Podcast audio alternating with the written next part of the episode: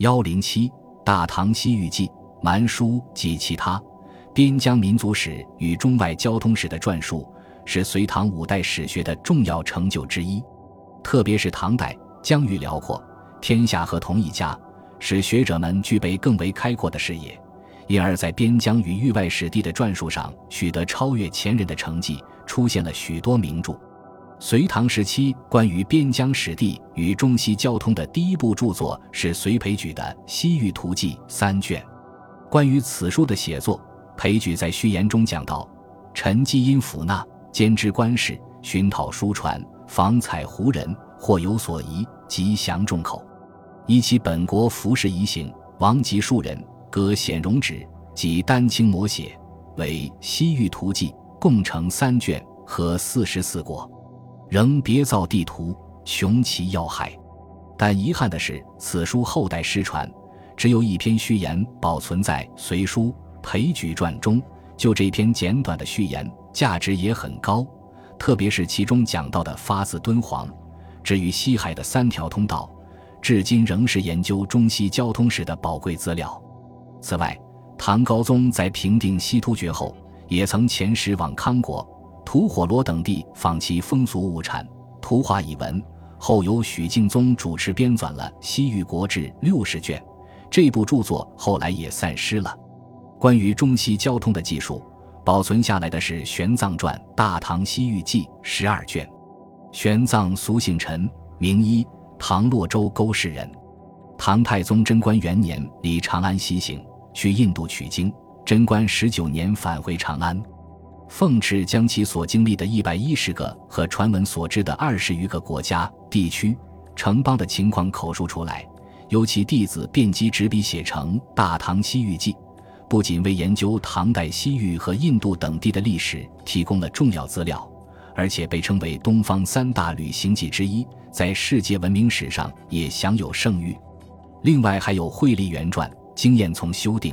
成书于武则天垂拱4年的《大慈恩寺三藏法师传》10卷，这是玄奘的个人传记，其前5卷记述了玄奘西行前的情况和西行19年的经历，不仅可以和《大唐西域记》相互比读，而且还补其所未备，如《大唐西域记》记玄奘西行从高昌讲起，而此书则从长安讲起，对丝绸之路的记述更为完整。此书后5卷主要介绍玄奘回到长安后的佛学活动。杜环的《经行记》也是唐代中西交通史上的一部名著。杜环是杜佑的族子，在唐军西征大师的达罗斯战役中被俘。这次被俘的有2万余人，其中有一些造纸的工匠，使得中国造纸术西传，为世界文明做出了贡献。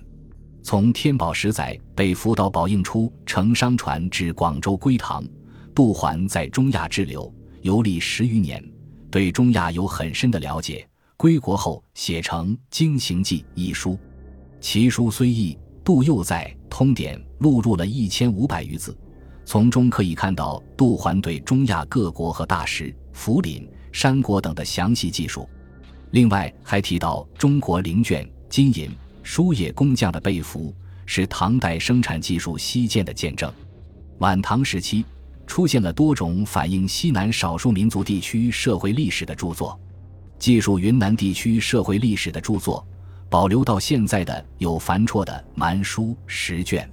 樊绰在唐懿宗咸通年间曾任安南从事，后参考前人著述，依据自己考察所得，写成这部记述南诏社会历史的专著，既分云南界内屠城、山川江源、六诏、明类、六奢、云南城镇、云南管内物产、蛮夷风俗、蛮夷调教、南蛮疆界连接诸番夷国名10卷，是研究唐代云南地区交通、山川、城镇以及南诏与邻近各国的民族风俗的主要文献。记述岭南地区物产民情的著作还有刘询的《岭表录义》3卷和《段公录传》、崔圭图著的《北户录》3卷，记述桂林名胜古迹、山川城址、名人逸闻的有莫修福的《桂林风土记》1卷，这些都是研究唐代边疆地区社会历史的名著。